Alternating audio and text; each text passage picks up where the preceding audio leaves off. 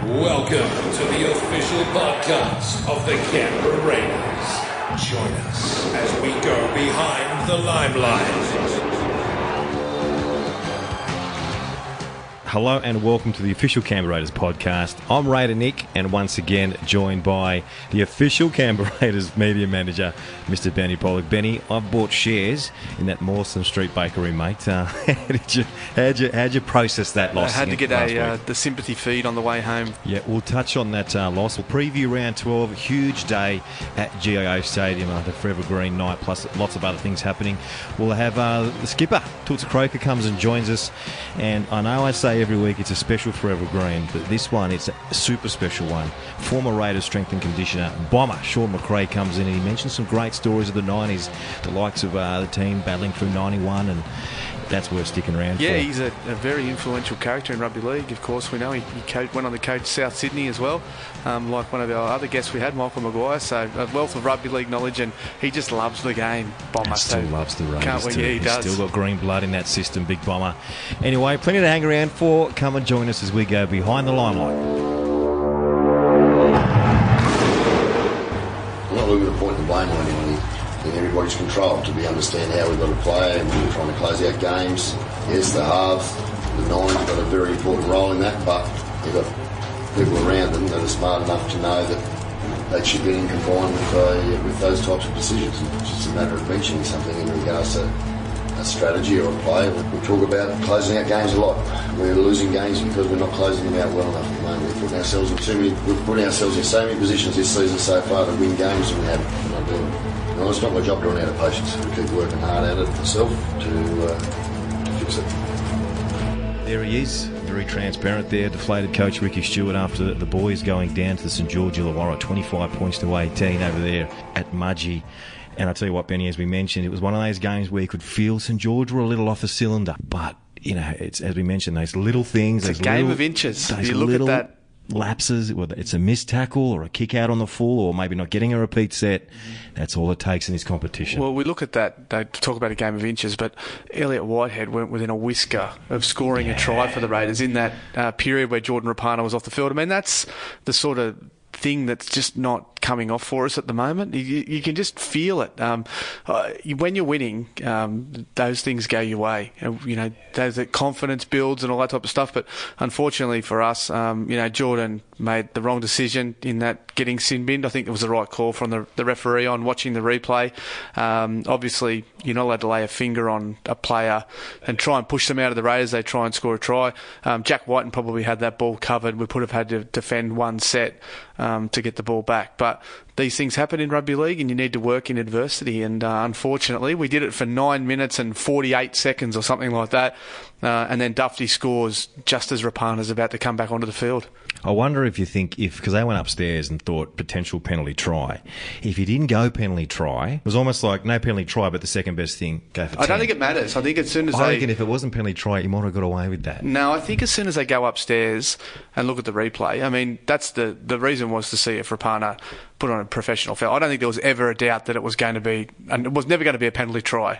Um, Wighton had the ball pretty much covered. It needs to be uh, bang on, pretty much certainty that the player would have scored to get a penalty try. I don't think that was ever going to be the, the issue. The issue was the ref wanted to have a look to see if it was a professional foul, which it was, uh, and then they got the decision for the 10 minutes from there Oh well, how's the trip home? long. Nearly hit a couple of kangaroos, and it's a tough road that trip on the way home. You've got to be careful on that road. I know the boys uh, stopped in Cowra for, for a feed on the way home and, and got back into Canberra late that night. So it's been a pretty pretty relaxed sort of week in terms of training with a short turnaround. They've had um, recovery sessions on Tuesday and uh, only a light preparation going into the game. So um, it'll be interesting to see. Um, they need to pick themselves up mentally. Um, I think that they've moved on already. They have to because, um, as I said, uh, Manly is a must-win game now. They've uh, knocked off the Storm. They've knocked off Brisbane, both away games, so they don't mind packing the suitcases, the Manly team at the moment. Yeah, they're in a bit of good form. Um, they we know what they did to us a few weeks ago. Mm. So, um, fortunately for us, they're going to be without obviously Dylan Walker, who's um, out for six weeks with that fractured eye socket following the, the Curtis Scott punch in the Storm game, and, and Api Koroisau picked up a week suspension as well. So, yes, they are a little bit weakened, but we are too. Joe Tapine out for two Yeah. weeks um, for that uh, shoulder charge uh, over the sideline on the weekend, and um, fortunately, Josh Papalii's free to play this weekend after taking the early plea and a, and a fine. So Tarps is out for two weeks. Papa will play, and um, but we speak about uh, players out for Manly. We can't underestimate them. Definitely as not. the Sharks we we talked about the ago. Sharks. That's right. They had five out, and um, we we couldn't get the job done there. So look, the guys. Um, I don't know what it is. They seem to really respond when the backs are right against the wall, and they have to this weekend. Um, and you know they've copped a fair bit of criticism this week um, for their the way that they manage the back end of their games, and I, I think we'll see an improved performance. Great weekend for the club. Friday, Benny, Forever Green. I remember the one two years ago, the inaugural one. It was just, it was an emotional night. Some of the faces that were there, some of the big names, and of course, we've had the Forever Green interviews on this podcast throughout the year. A lot of those faces are going to be there that can't wait to walk into GIO Stadium again and, and to, to bring back the memories. And they just, something about the Raiders club, they're just once green, forever green. Exactly right, and um, I see uh, the list of, of uh, confirmed starters for the club. It it goes back to Raider number, I think six or seven, through to Raider number two hundred and something. So there's a, a real wide spread um, of different eras of players coming along. There's a, also a spread of guys that have played 100, 200 plus games for the club, and guys that played two or three games for the club, which I love. I love the fact that it doesn't matter whether you're a superstar or a guy that played a handful of games. You you come back and you celebrate your time uh, in the green jersey, which I love. Matchday sponsor ActewAGL, they're doing some stuff upstairs as well. Yeah, they sure are. They, uh, we've obviously got the, the Forever Green event happening, um, all thanks to uh, Greg Johnson and the team at Ausbrokers Canberra helping us out with that event once again. Uh, but you know, we've got the uh, the big game at half time, the ActewAGL All Stars up against the Forever Green team, and uh, guys like Alan Tongue and Jason Croker in the All Stars versus Ruben Wiki, Dave Howe, Adrian Pertel, uh, all playing in that other in the uh, other team. So I think there's going to be close to a thousand games of NRL experience at half time. Tanya will be keen. He'll be uh, ready with that step.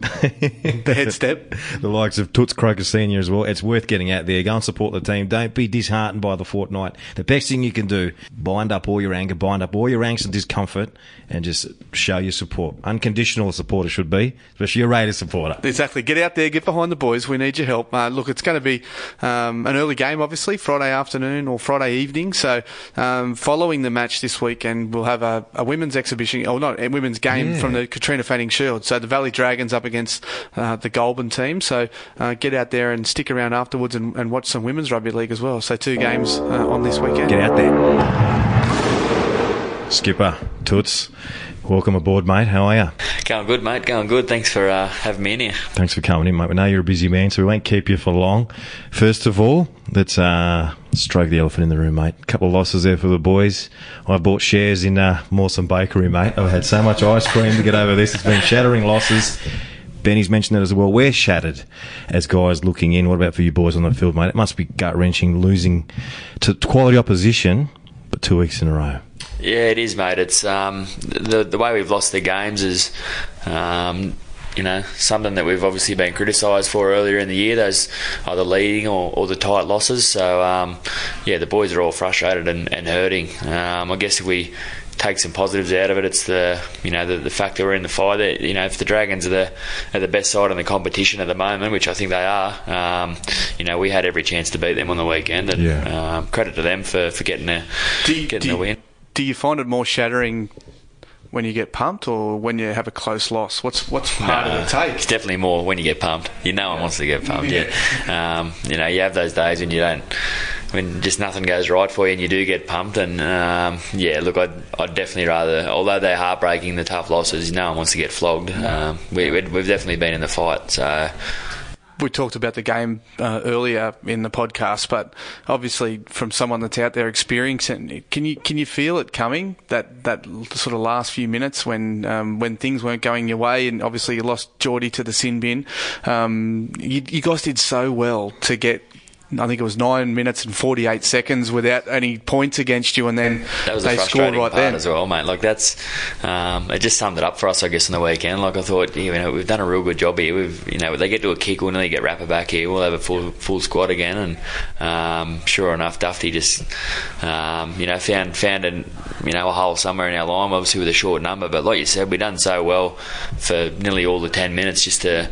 Um, to, to not let any point, I think we let a penalty goal in, and we get Rapper back, and it's 18 all, and um, things might have been different, but um, yeah, look, at that, that didn't help. Ricky talked about game management uh, in the press conference and said, you know, we had an opportunity there at 18 all to probably knock a field goal over and, and some time up and go one point in front. Uh, as captain, di- does that message come through you, or does it is it something that the the, the sort of the, the Yeah, spine does, or I is think- it or who is it that makes that call? Mate, and I, I put my hand up to C's as well after the game. I probably, um, I probably can help him more there, and um, he's got a lot of pressure as every half does. Um, I reckon I can help him more and, and identify that. But um, I, you know, we didn't. I didn't think of it myself, which was uh, probably a poor, poor thing on my my side of the uh, the game. But um, look, it's it's sort of done now. But it would have been nice in hindsight. But we, we just um, didn't get around to it. Let's put it to bed, mate. Let's move on. Dragons done. Let's move on. It takes it personally. oh, Mate. I can tell you when I come, we come, it is hard when we like we we find it hard to come in here after a loss. I can only imagine what it's like for you guys that uh, you- you're getting At full time, from everybody and all angles. We're going to dissect the game, and I said before the break, I said, let's move on to next week. I'll never want to speak of that game again. Yeah, oh, mate, don't worry. Let's move on. Let's put it to bed. Uh, just, just a question there. During the week, we had a couple of, you know, Boydie's moving on, Junior Paulo's moving on next year. What's that like? I mean, he's all professional, so that's just football these days, and it's kind of you kind of expect stuff like that happening. But on a friendship level, though, because you're all so close and you get along really well, knowing that your mate's going to move on next year, how does that affect you personally? And also, how does it affect? Does it affect the group anywhere, somewhere? Yeah, look, it's it's not ideal. You you, you want to keep we want to keep our squad, um, you know, as long as we can. But yeah, it's just the way it's going at the moment. And uh, Boydie and Jones are. Like you said, we're all great mates, and they're really good mates of, of ours, and you know they're going to be missed more as mates than as players. So it's uh, for Jones, he's you know he's got a young family to look after, and he's got a really good deal there. And, and now Boyd, he's got a young he's got a young kid as well, so he's got his family as well to look after. And um, you know the I don't know the ins and outs of it all, but by the sounds of it all, it- it's just it's they'd be silly not to take up the offers they've been you know they've been given. They've um, like I said, young family to look after and their future to look after. And um, yeah, look, it's disappointing to see them leave. Obviously, um, you know, Big Pig's been here. You know, as a, as a junior, you know, playing through um, from Cowra, playing all the local juniors and that, and we've been good mates for a long, long time, and I'm, we'll be mates for forever. But um, yeah, look, it's unfortunately the business we're in, and I've over the time I've been here, I've seen it every single Seen year. come That's Yeah, right. so for someone people that come is and go, so committed to the club and you've played over 200 games, you've signed probably, re-signed probably, what, half a dozen times since you were a kid. Um, you, you- does it frustrate you for someone who's that committed to this organisation and this club? Yeah, it's you'd like to see everyone stay. Um, You can't fit everyone you can't though. fit everyone In the You ideal world, you do want it all to stay, Yeah, but you and I'm sure those guys wanted to stay. You know what I mean? I, I don't. I know guys like Fano. Fano never. You know, it's just the way it is. Fano didn't want to leave, but he had to. It's just the way the way it goes sometimes. You'd And, love um, to split the 30, the, the nine point whatever it is million dollars equally amongst 30 blokes, but it just doesn't work like that. doesn't work, yeah, and it's hard, and um, every club goes through it. And uh, like you said, been here for a fair while now. I've seen it since my first year of uh, first grade. People come and go, and you become really good mates with them. And I'm still mates with guys from from that day. Um, I ran into Tungy last night, actually. Speaking of uh, the great one, but What's it like when the boys kind of address the team of a morning announcing that they're moving on? Is it? It's probably emotional and sad, and everyone's different. Uh, Junes was quite, um, you know, he's, he's really hit home a bit with all the boys, and it was, you know, it was very. Junes is a very uh, well-spoken guy. He um, told the boys all on the bus we're on our way down to a game, and when we, we pulled over, he let us all know, and. Um, Big Boyd, he got up there last week, and uh, the boys were holding back the laughs just because Boydie's, you know what he's like. He's not a public he's, speaker, He's not a is he? public No. speaker. He, um, yeah, he didn't give us much, and the boys just had a bit of a laugh. But that's that's exactly what you expect from Boydie as well. So I suppose one thing you will miss is your easy beat in in the, in the cards been- because you, you, pretty- probably pays me rent. I was going to say he pretty much gives you cash every week. 'cause Yeah. you, can, you smoke him in the in the euchre games on the bus, so you have to find another whipping boy. I don't have to find another easy beat. He, Bordy's been paying me rent at my house for years. It was him and Vaughan, now it's him and Beto, and me and Sammy just sit back and lick our lips every time they come with a deck of cards. Craigs, before we uh, move on again, look, a lot of people ask me on the street about what you guys achieved in 2016. Uh, you came second and, and whatnot. Last year was a you know a disappointing year. I remember talking to Sia saying we're just the hunted every week now. Everyone's coming and bringing that intensity. It's like a finals game every week. And then Ricky said at the end of the year last year, he goes, what we achieved in 2016 is not broken. Um, a lot of the players from the six, 16 team have moved on now. Is it to a point now where we've left 2016 behind and it's like a whole new clipboard now? We needed to start fresh. We can't expect 2016. Yeah, look, you, you can't expect it. Um, we want to do it again, don't worry. Don't, and we've got a lot of players there still, but we just spoke about the guys that have left that we sort of, you know, you didn't want your Fenos and uh, your Kurt Baptiste and, and um, Edrick Lee. Those guys, they just, they, they all left, you know, um, under circumstances of the salary cap. Like, you, you know, When you, nice when you're a successful depth. team, yeah. they, you have to shed players. Well, it used to be you win a premiership, you get rated. Now you have a good year and everyone's roaming around. You're like, how many players have we lost since 2016? You know, Brenko Lee as well and, and Luke, um, what's his name for Newcastle? Uh, Mitchy Barnett. Mitchy Barnett, you know. Yep. Guys that have gone on and played first grade Yeah. at other clubs. You talk about 2016, but people forget that up until about this point during the season, we were sort of only around the eight and sort of We in and out of it. Last week, before last week's game, we were in the exact same. We went through and won We had 10 one draw. games straight. Yeah. We're on an unbelievable run where we were just untouchable. I mean, that can happen again, but the reality is it's it's not something that happens all the time, so it's Yeah. harder and harder to achieve. But th- there's got to be belief in this team still that you can do stuff Yeah, this there is- season. there is, mate. There's plenty of belief. We know the we know the talent we got, and that's why the players get so frustrated with the loss and you know with the close losses because we know that eh, we can beat any side we want to when we play our best football, and that's the we're playing. We are playing good football. We're just not playing good football for 80 minutes. And um, I say it every week. There's no one not having a go. There's never no attitude, uh, poor attitude. But Let me ask you this, Toots.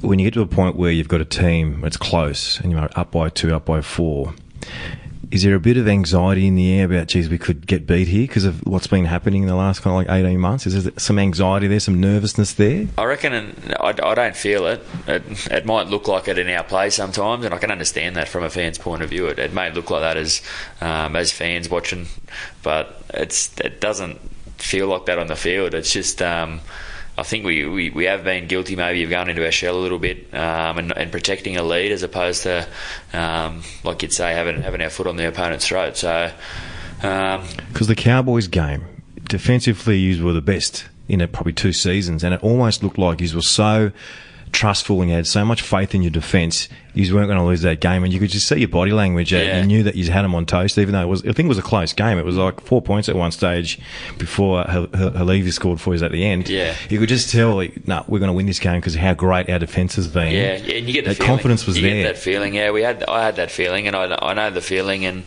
um, we had it against the Bulldogs when we had barely any players. Like you just get the feeling that they're not going to break us no matter what. And I, I, I don't like comparing to 2016, but I compared it to that the Cowboys game to that one of uh, Melbourne at home in 2016. Yep. I think it was Yeah. 20 or something remember like that. Boydie went pushed Boydie them was- over the yeah, sideline up and the crowd crowd and was that, going. Yeah, that That's a was great the great night, feeling yeah. it had. So That was an awesome night. um, definitely got it there, but Yep. We, t- we come ag- up against a Manly side on Friday night that's uh, that's coming here off the back of a bit of good form. They've got a couple of players out now with uh, Walker and Koroisau out of that side, but um, they gave us a fair touch up at Brookvale not that long ago. Does that play in the in the things this weekend? Do you do you look back at that game and and identify things that went wrong that night that you can you can fix for this game? I think we did straight away. I think we um, that game we we. Mm, Uh, one of the things we pointed out was our, our line speed was pretty much non-existent. We had no no line speed and no intent off our own line, and um, I think we uh, we adjusted that straight after, and, and we come out and won a couple of games. So it's uh, that that's what we put it down to, and that was the start of the game too. And we, um, you know they, they got away on us early, and then it just sort of flattened out the game. So um, no doubt the boys will be after a couple of losses as well have that line speed and that intent in our line, and um, it'll just be about attitude for us on Friday night, especially with our, our old boys. Well, night. that's my next question. It's Yeah. the Forever Green night. We've we've played this game the last two seasons, and we've had two fairly emphatic victories. 60 to on the- 6 against the Tigers in the first one, Yep. and then Parramatta last year. That was a game when Nicky Cotric scored at the end there. That's right. But so two, two from two. really, two really big wins, and the Newcastle Knights always talk about their old boy, old boys' day Mm. being the big day of the year. Do you guys look at this game and go, "Holy, sh- you know, we've got." 60 of our legends Yeah. coming to We've this seen game. the list there, some We've big seen the names list. there. There's some There big is guys there. Does there that, is. does it put a bit of extra oomph think- into it? You, I think the boys out- just all want to win so they can have a beer with them after. But, Yeah, um, exactly right. We'll trade a few look, it's- stories. Yeah, it's a great night, and um, you know, like you said, the last couple of years have been really good, and um, the club's worked it out perfectly. The, the weekend that we have, we've got the bye next weekend, obviously. So there's a lot of players that have, uh, like you said, 60 or 70 coming down, and um, when those guys, you see them on the sidelines in the tunnel, how much they love it, and how much they, how proud they are, you know, to be at the Raiders game and to cheer the boys on. It, it does give you an extra kick, and um, you know, while you should be going into every game absolutely flying. It's it's a real good feeling having those boys down there. So um, I'm sure they'll help get us over the line. I remember that game against the Tigers in 2016, and, and at the How half, could you forget it? It's the, the half time they were all out there, and we had Craig Bellamy there, Brett Mullins, Mal Meninga, Glenn Lazarus, the Walters boys, and I remember you guys were running out for the second half. I think it was about 16-6. It was pretty close still because they had Robbie Farah and you know they had some good names there, and it was it was game on still. And I remember like, the likes of Caesar and the likes of Eddie Lee and stuff looking up and seeing seeing Craig Bellamy there, saying this is a former old boy of the Raiders, and then you come out, and you you know you beat the clock. You were scoring Yeah. tries really nilly. You were scoring tries from 80 metres out. It was just a party. As club captain, Toots. Uh, I mean, I know you're a Rooster supporter growing up, but you know, moving on now, you're the club captain. What does it mean to you, knowing that? I know that Ricky just he's all he's all about the old boys and getting that old rich culture, and getting all you boys understanding who you know ran before you and wore that jersey before you guys. What's it like as a leader? Yeah. What, what responsibility do you have this weekend? Yeah, well, I, I want to put my best foot forward, and I want to. I want to show those old boys the, the leader that I am at the club now. It's um, you have so many, lot those names you just mentioned, and you, you got your Ash Gilberts and those guys. Then you come back to the guys like Josh Miller, Alan Tongue, Yeah. uh, Campo, guys like that, as guys like that there as well. Who you want to prove that um, you know they wore the jersey with so much pride before you, and they're leaders of the club. That you're doing the job now that they wanted you to do, and that, that I want. And you Probably learned from Nick- those Nick- guys yeah, too. yeah, those, I did, the, the, yeah. Those uh, Joshy Millers, Alan Tongues, Exactly, Troy and, Thompsons. and you want to make them guys proud. You know, when you're leading the boys out, they're going, "Well, I helped him when he was young," and, and I want to do the same for you know Nick Cotric in ten years' Yeah. time when he's doing the same thing. So it's it's definitely a, a big occasion, and um, I'm sure I know all the boys feel the same way I do about it. Who were some of the guys that you looked up to growing up when you kind of made grade? I think you debuted in 09, didn't you? Oh nine, yeah. I um, oh, you had your, your Tungy was obviously Tungy and to Joshy Miller. They're just uh, I've got to add Fenno in there now with the toughest blokes I've ever played with. But looking looking up to guys as um, you know, your Joshy Millers, Alan Tongue, Troy Thompson, you mentioned. Um, Campo and Mo- Joe Monaghan were those guys that just took me under their wing as a kid. Joey Picker was in career best form then, and he was only a couple of years older than me, Joey. But um, you know, he was he was you know he was a senior player in that side, and um, you got picked for picked for the prime ministers. Yeah, that year too. Yeah. Um, mate, it was it was a it was a really good team to come into. Guys like Phil Graham, who I still keep in touch with, I'd, um, when I can, I, when I when I run into the big fella. But he, he was a you know electric in his day, Phil, and he really helped me out coming through the grades as well. So it's um, all guys like that. Butsy, you just want to see him again, and Exactly. they're, they're just mates for life. Do you remember the night when uh, I can't remember who it was against, and Tungy pretty much walked into the stadium bent over because he was in that much pain from a rib injury, and Yeah, it was hanging out, was wasn't it? hanging out, and it was, was like poking Wow. out, and he was he walked into the stadium like an eighty-year-old man, and uh, he went down to the sheds, and they gave him a, a local anaesthetic, and it anaesthetic. wore off at half time, and Wrapped a bit of tape he just around wrapped it a bit the of tape, went back out. As a young player, when you see something like that, do you just think, what's going on? What am I- what am I doing Yeah, it here? scared me. I was like, "Geez, what have I got myself into here?" But um, I remember, yeah, I do remember that day, and that happened more than once with Tungy. Like he's, if it wasn't that, it was his nose getting belted sideways. He was Wasn't just- he getting injections in his face and his nose before Oh, he games? could have been, yeah. He, um, I remember, and Joshy Miller was the same. Both his shoulders and traps, and um, all the same things. And he was knocking himself out every second week too. Didn't help. But um, I remember, I remember uh, when I debuted, or when I was one of my first games, and Joshy Miller asking for, for some anti-inflammatories, just some Voltaren. And I sort of said to Josh, I was like, "Oh, what's what's that do, mate?" And he, trust me, you're going to live off this one day, mate. And sure enough, I do. it keeps me going now.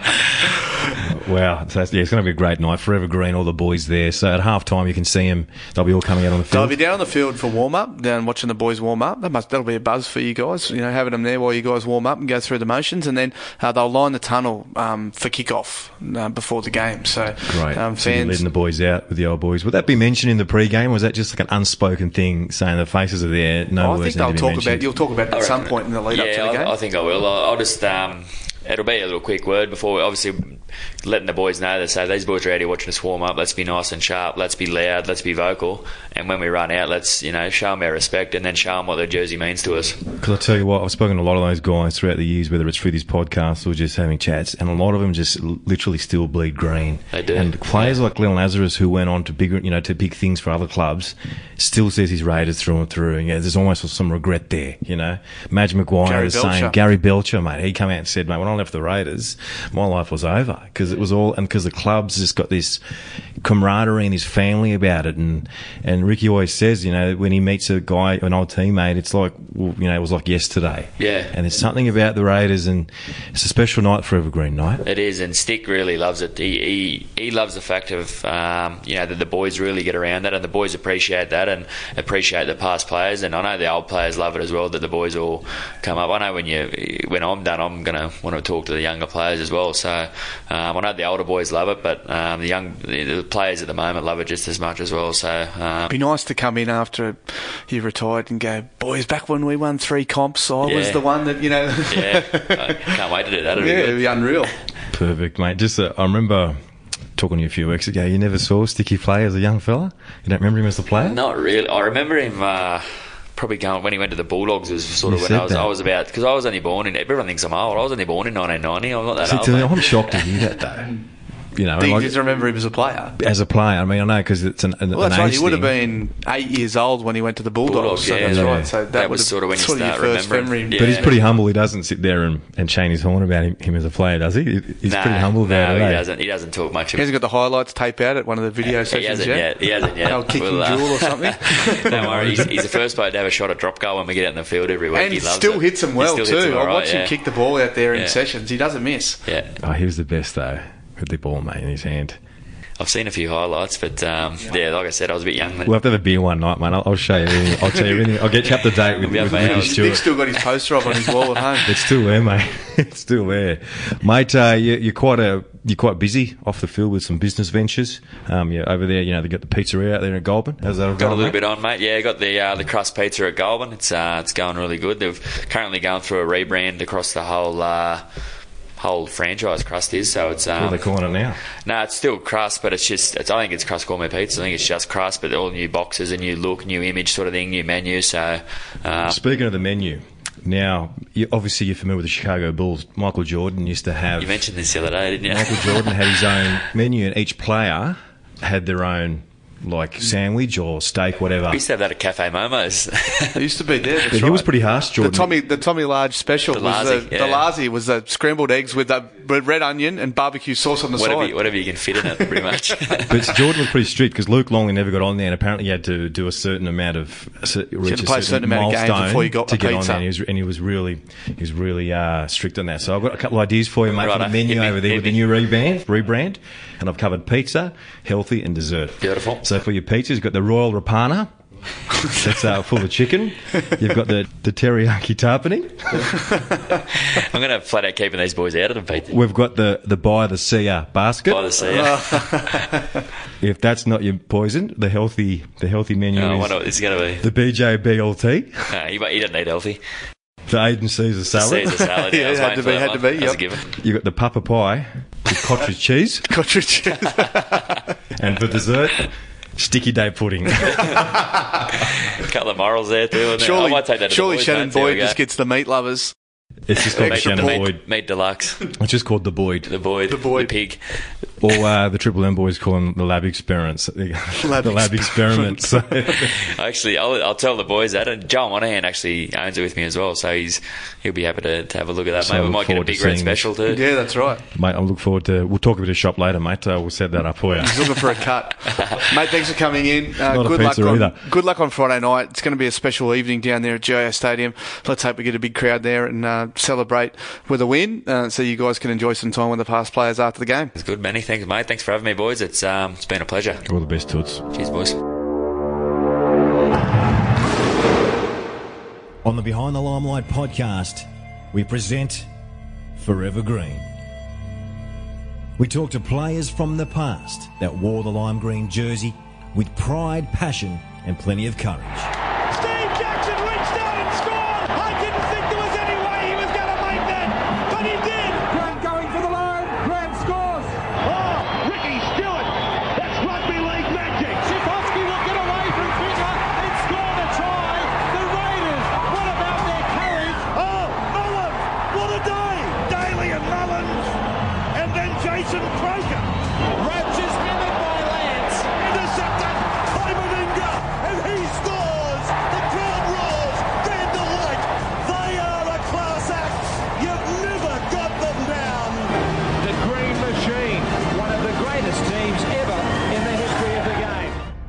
Shaun McRae, aka Bomber.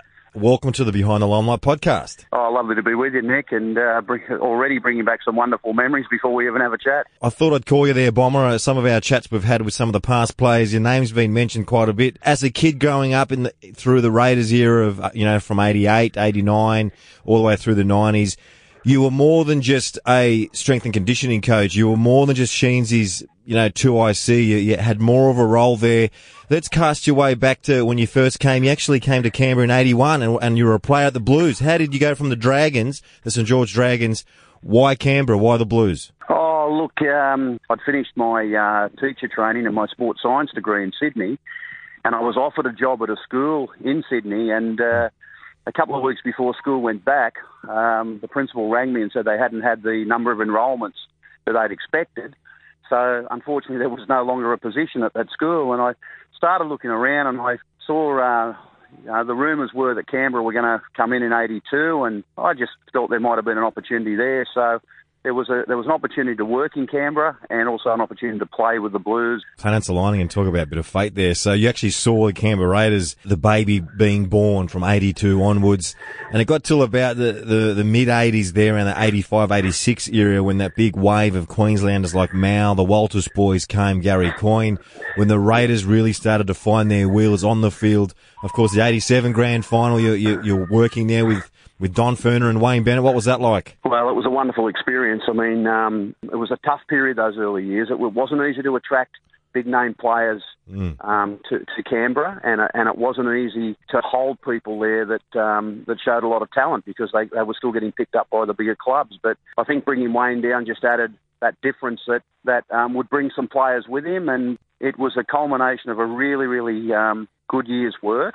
Basically, 87 was a precursor for what was to come for the Raiders, for reasons being Bennett went back to the Broncos. Of course, Fernsey put in his five years and hang up his helmet. A Bloke called Tim Sheens came along. When Tim Sheens first came, was there a bit of fear saying, gee, I don't know, he might change his all his staff, that kind of stuff?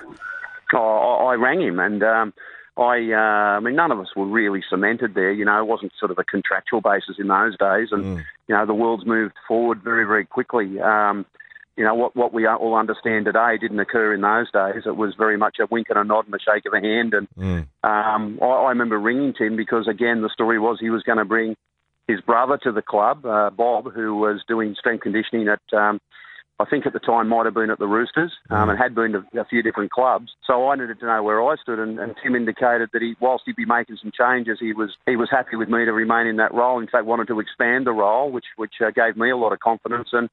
And that was the start of a, a wonderful uh, friendship and also a, a great working relationship. I had about nine years under his tutelage, and um, I hold him in uh, very high regard and esteem and thank him very much for probably allowing me to become a head coach. 88, uh, we just fell short. Uh, we, we, we got in the top four there, Bomber, but we just missed out. Let's roll on to 89. Wow, Yeah. what a year that was! Uh, talking to some of the, all the players that have played in that game, they remember it like it was yesterday. What was your memories of the '89 Grand Final? Oh, look, it was just the whole the whole build up. I think the the, the week um, leading up to it, the fact that the guys were really excited. A lot of guys had played in the '87 Grand Final, and they and they. I know Tim Tim always used to say to me, you know, that '88 team was was probably a team that was capable of winning the competition as well. So we still had a lot of guys that played in that in that competition. I think injuries probably crippled us a bit in '88. So there was a there was confidence without being overconfident. I don't think anyone can ever go into a a, a game like a grand final be overconfident. But I think you know that you've got your preparation in order. We had a, a lot of um, Origin players, we had a lot of internationals playing, and as you just mentioned earlier, Nick, that when we when the club started to recruit from various areas, not only Australia but New Zealand woke up as well and said, "Hey, there's this place called Canberra, which just happens to be the capital of Australia." But but not only that, it's now the, the Raiders, and people wanted to come and play. Yeah. It wasn't like you had to go out and start fishing, you had to go out and start grabbing people and dragging them in. People wanted to come to you, and that was the big turnaround for me. The big turnaround was being, being able to attract the big name players, but add them to the already wonderful talents of your local guys, like your like your Stuarts and your Clydes. You know these sorts of guys, born and bred in in, in Canberra, highly talented people that could have played anywhere else they could have gone, they could have left, but no, they you know they wanted to play with all these big guys as well. So all the other big names, and they became big name superstars themselves. You know, Jacko's try, of course, um, said to a lot of people that it kind of starts off at about 20 metres and then it ends up. Sometimes he, when he tells the story, it ends up as a 400 metre run. I think he like broken the Olympic record the way he goes on, but you know it was still a wonderful thing, and yet Yeah. still not game over because you you know you're playing. Um, 10 minutes each way, so you still had to play time. It wasn't like a, a golden point sort of thing. Well, Dean Lance coined the phrase that Canberra now has a soul, and they weren't just known as a political capital full of public servants. They was known as a town with some great footballers called the Raiders. You know, Oh, I couldn't agree more. I couldn't agree more with Dino, and, and true. 1990 bomber. Wow, what a year that was! Uh, they come out of the blocks. He's come out of the blocks pre-season cup against Penrith. Blew away Balmain in the first week. A lot of the boys, a lot of the guys in that squad said we really felt where we are after we blew away uh, Balmain and Goldman in the pre-season cup. His win against uh, Penrith, minor premiers in all three grades. And I asked the players, you talk about the modern era now, how people can't go back to back because you just become the hunted, you become the measuring stick in the NRL. For you guys, what was it like, and what was you and Sheensy? What was the the whole ethos for the year to, to go up to raise the bar to go on new level? Because the Canberra Raiders just became this monster, unbeatable, and obviously going back to back. Well, you sit around with your staff afterwards, you know, and you uh, you celebrate like everybody else does. You go away, you have a little break, you do some preparations, you come back, and then you just again you have a conversation. Say, well, what do we want to do? How good did that feel winning '89? Do you want to? Can we do it again? Look at your roster, look at your facilities. How do we change things? How do we? If you if you, if you do what you did, and other teams look at you and improve their standards, you won't come first again. And we looked at how we could make some changes to what we did at practice spoke to the players about it and said, well, you know, what do you guys think? And, you know, I don't recall any player saying, well, I think we can come second, third, or fourth. Everybody said, we want to win again. Let's go back to back. Coming out of almost semi professional and becoming almost full time professional. And, uh, look, again, it just worked. You need a little bit of luck with some games, you need a little bit of luck with injury, you need a little bit of luck with some refereeing decisions, you know, and that all tends to sort of pan out at the end of the year. Were we the best team? Absolutely. Was that the start of this whole innovation of the Canberra Raiders? The Canberra Raiders were the leaders in the Winfield Cup of the 90s about bringing stuff from America, bringing the scientific stuff. And I always get told that you and Tim Sheens were well ahead of your time. players will do anything for you if they believe in it. Um, the club was always very good. We went to the States a couple of times. We looked at things. We brought back some equipment. We brought back some ideas. Yes, we were. I would think we were innovative. I would think we were a little bit ahead of our time, but it was because we were looking and we wanted to be. 91 bomber. Uh, we spoke about being the hunted in 1990, became the extra hunted in 91. The Raiders were now, you know, you had blokes like Graham Hughes, the commentator for Channel 10, saying one, probably one of the greatest sides ever assembled in the world in the history of rugby league of the game. Mal started to really climb into his climb into his presence. Ricky, Laurie, that Laurie moved to five eight from the centres. It just all started to really move. But there was not without its controversy, of course, the salary cap hit. And I remember just being a kid walking through the streets and seeing a lot of stuff about the Raiders, and then there was all that the administration stresses.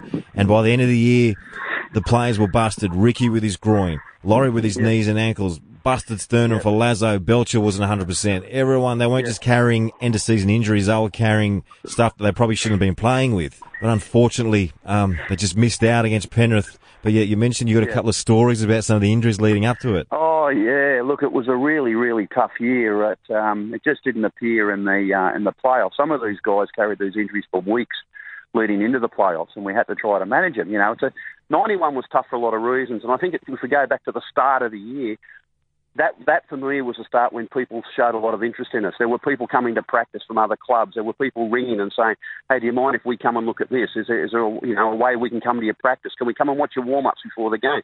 Mm. They all think we were doing something secretive, but we weren't. We weren't. We were just Right. doing what, what I thought was right, and I thought, you know, we were doing things at a really high level, and we also had a very, very good talent base to work with. So we get through the season. We know that guys are really in trouble, and we try to manage that. You know, one thing that you know, Ricky's Ricky's groin injury was horrendous, absolutely horrendous. I mean, he was in agony. He was. Um, I can still see the photo. You know, there's still the images of him having to have um, a needle put up. Well, shall we say between the thighs into that sort of pubic, that symphysis pubis area. Um, very, very painful, as you can imagine. But these are the sorts of things that people do to, to get on the field. There's an argument: is it right or wrong? Should they have it done or should they rest? Look, all I can say is a guy like Ricky, you know, was such a tough, courageous player. He wanted to play anyway, but he wouldn't have just rested for a week or two. He wouldn't have played the rest of the season.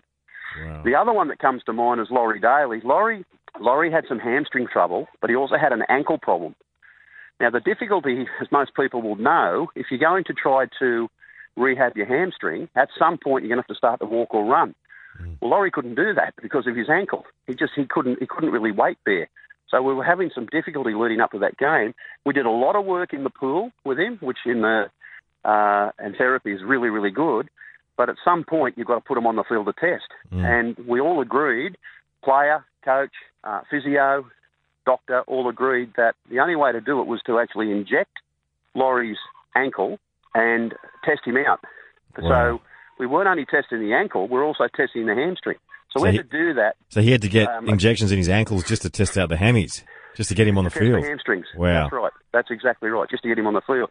So you know, as disappointing as 91 was in not winning, I, I've got to say I don't think I've ever been invo- involved with a more courageous, brave effort in rugby league than what I saw that year. Too. It was also that salary cap issue wasn't going away, Mm. and and you know it was it affected people. It affected staff. It affected players, and again, which makes it makes that that that performance even more meritorious. Yeah, that mentioned the salary cap. A lot of players moved on. We lost Lazo, we lost Toddy, blokes like Mark Bell, Paul Martin, Canberra Juniors had to move on. You know, Nigel Gaffey, Dave Barnhill, all these talent coming, th- all these talent coming through. I think I think the club lost about thirty-five plus players between first grade and Presidents Cup. Uh, as I said, it affected all of us. I, I can remember taking a uh, a 25% pay cut. Um, I was assured that, that, that, that a lot of people in the club were doing the same, players and coaches as well. So, you know, I had to make a decision whether I wanted to stay. Um, I decided to stay, and on the basis that Tim decided to stay and other staff, and I think I've got a feeling that Mal was the first one to put his hand up Mm. And say that he was staying at the club, and I think that was a, a huge lift for everybody. Um, we kind of came back to the field a little bit there, Nick. Yeah, I remember the year. That was the year that young bloke called David Furner was unleashed. I remember his first game Yes. against Parramatta a blinder. We roll into 93 there, Bomber. The Raiders were so far ahead of everyone towards the end of that season, but poor old Sticky goes down with that ankle. Yes. Um, did we beat Parramatta? Did we, win by 50 or 60 points or something? that day? I 68 think zip it was. Yeah, yeah, and uh, was right. I can still remember Brian Hyder running on the field. His hair was his hair was silvery, and it was more grey within, five seconds because he just looked at the bench as if to say, you know, that's it. You just look, saw the look on his face, um, and I, I went out, and uh, you could just tell. I looked at the leg, and yeah, it was um, it was a pretty it was a bad injury, and uh, obviously Rick was in a lot of discomfort, and then uh, you know we'd get the news that night at the hospital that. You know, he's going to be out long term, and that, that again has a major effect. You know, people often say, oh, you know, you've just lost a player, but surely he's replaceable. Well, No. geez, I reckon there's some that aren't. Everything he did, he did 100%. Such a fierce competitor. To lose the person that, that effectively ran the show for you on match day Yeah. was a huge loss. 94 rolls around. Obviously, that was a fantastic year, but just also being for yourself. A Bit of a shot in the media there. There was a local show called League Roundup with good old Elvis Phil Small and, and the likes of Paul Osborne and yourself, and that was a, Yeah. a late night show on Thursday night. It's a great little piece. you know, Smalley was great as the anchor man, and you know, Sticky as that as the uh, the, the, the level of player that he that he'd become Yeah. um, was you know held in really really high esteem there, and to be able to work with those guys, and yeah, you're right, Aussie Aussie on the odd occasion, and you know, it was a good team. Uh, I really enjoyed it. I, I thoroughly enjoyed it, and we just tried to get the message across. And you know, I find to even today, Nick, what people are saying on most of these commentary, you know, pundit type shows, uh, magazine type shows, we guess we were saying the same things then. You know, just in a different way, maybe. Yeah, I mean, I remember Bomber at the Bar. Remember that segment? Bomber at the Bar was a great segment. Okay, 94. Wow, what a year that was. Of course, Mal's last year, um, just a tremendous year for the club and, and talks to a lot of players besides Mal and they all kind of bound together behind his back to kind of do it for him. we had a number of players that could probably do something that would, would probably be able to pin pin the arm down, you know, and, and win the game. And Mal was in that category. It might have been just catch and pass. It might have been hitting a hole. It might have been burrowing his way over near the try line, or it might have been kicking a goal from the sideline, or just coming up with a good shot on someone. You know, you don't know, but that, that's what that's what these champion players do. They they just do something that somebody else may not have been able to do, and. Um, you know, Mal was a, Mal was great for the club. He he, he inspired a lot of people, and uh, and and everybody, everybody respected him, and I think that's uh, they're the traits you want in in a, in a leader, and you know, and, and particularly a captain. I think uh, if I'm right in saying Johnny Lomax got sent from the field. Yeah, um, previous in, game. in, uh, yeah. yeah, a couple of games before, and and, was ruled out. Was it against Aussie. North Sydney? It was against North. He got sent off, and then yeah, Sheensy pulled out. Ozzy Osbourne was about to go on a plane to England, and then he said, "Just, So, just stay for the weekend." right. Here's a funny story. Here's a funny story. Well, true story. We sit down and talk about Aussie, and he says to me, mate, what weight is he? And I, I, I don't remember what weight he was, but he hadn't played for a little while. He said, do you think we'd be able to get him down to this particular weight to play him? And I said, well, I reckon we can certainly get him down, but if we get him down to that weight, he's probably got one stint in him. He might have two, but I reckon he's got 20 minutes in him, and you might be better off starting him. And I'm not saying that was my idea to start him. It was kind of a consensus of if he's going to play, don't bring him off the bench, but just just start him and burn him out and see how he goes. Well, we I, I worked with Aussie every day. We did we did so much work, and at the same time, I was conscious we had a grand final. We were able to do a fair bit of work with him because he wasn't sore from the weekend. And yeah, look, we got him up, and he, you know, whenever you see him today, he still reminds everyone it's all about your last game. Oh, he was he had a he had a Barry blind. It was just one of those days where the stars just aligned for the Canberra Raiders. Well, my ninety six rolls around, and uh, that was your last year for the Raiders, and that was you moved on to St Helens as head coach over there. as every year went by with Tim, he gave me more and more leeway and more more latitude to to work with the guys. Did a lot of stuff on video with them. Sat down with them. We did a lot of work, either with the forwards or the backs or left or right side. And then even at times I, I had the opportunity to take the captain's run. You know, the day before. So Tim was giving me more and more responsibility, and I just thought, well, you know, I wouldn't mind having a go at this head coach. You make your way back to Australia. You had a short stint there with with South Sydney. What was it like coaching coaching against the Raiders?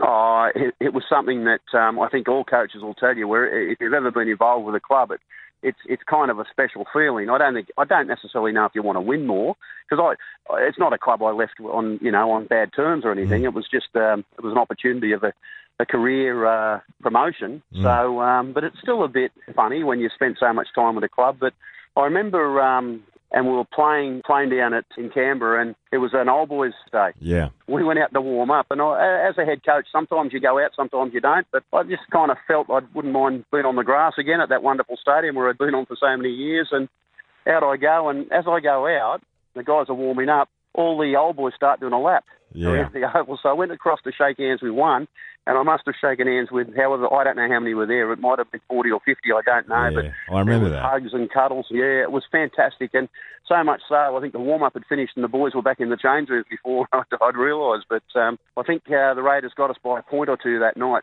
Forever Green set of six. First question: What do you do now for work, Bomber? I went back into. I've gone back into school teaching. I was originally a teacher. I taught in Canberra for seven years, and uh, I'd ha- I sort of had enough of coaching for thirty years. I've got to say, I sort of coached the coaching out of me, out of myself, but gone back into school teaching. But I'm actually doing a lot of coaching. Where I've got, I'm at a school that in just south of Brisbane that has a, uh, a rugby league program. I'm really enjoying. I'm really enjoying giving something back. Excellent. Uh, question two: What did it mean for you to wear the Raiders tracksuit? Oh, uh, pride, respect, the ability to be knowing that you're part of a, a wonderful group of people and that you're supported by by the community.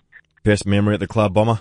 Oh, 89 grand final, I think without a doubt. There's been so many, but you've got to go with the first one and, and just to see what that meant to so many people. It wasn't just us that was happy and celebrating. If I could ask a favourite teammate, not necessarily one of the players, he could be part of the hmm. staff or part of the club on a, on a whole. Oh, look, um, there's there's a couple. That there's if I can go with more than one. The three amigos with, with Tim Sheens, myself, and Brian Hyder. We formed a wonderful friendship and relationship, and not and not only at work but also off the field. You know, we we became really close. Um, the other one, whilst I I was always really wary about developing strong relationships with players in terms of friendships and, and being associated with them outside work time. Um, I think Ricky Stuart, Ricky and I um, became close friends, uh, particularly on the tours as well. Funniest moment. Gosh, A G-rated version, though. yeah. But there were a lot of ones that we used to have. Have any of the boys ever spoken about the T-shirt that you Yeah. given out on Tuesday night? yeah, every week. So there were some wonderful stories, and, and Steve Walters and myself probably used to, um, shall we say, ad lib a little bit, and we used to add a little bit on if we didn't, if we thought the story was was rather boring.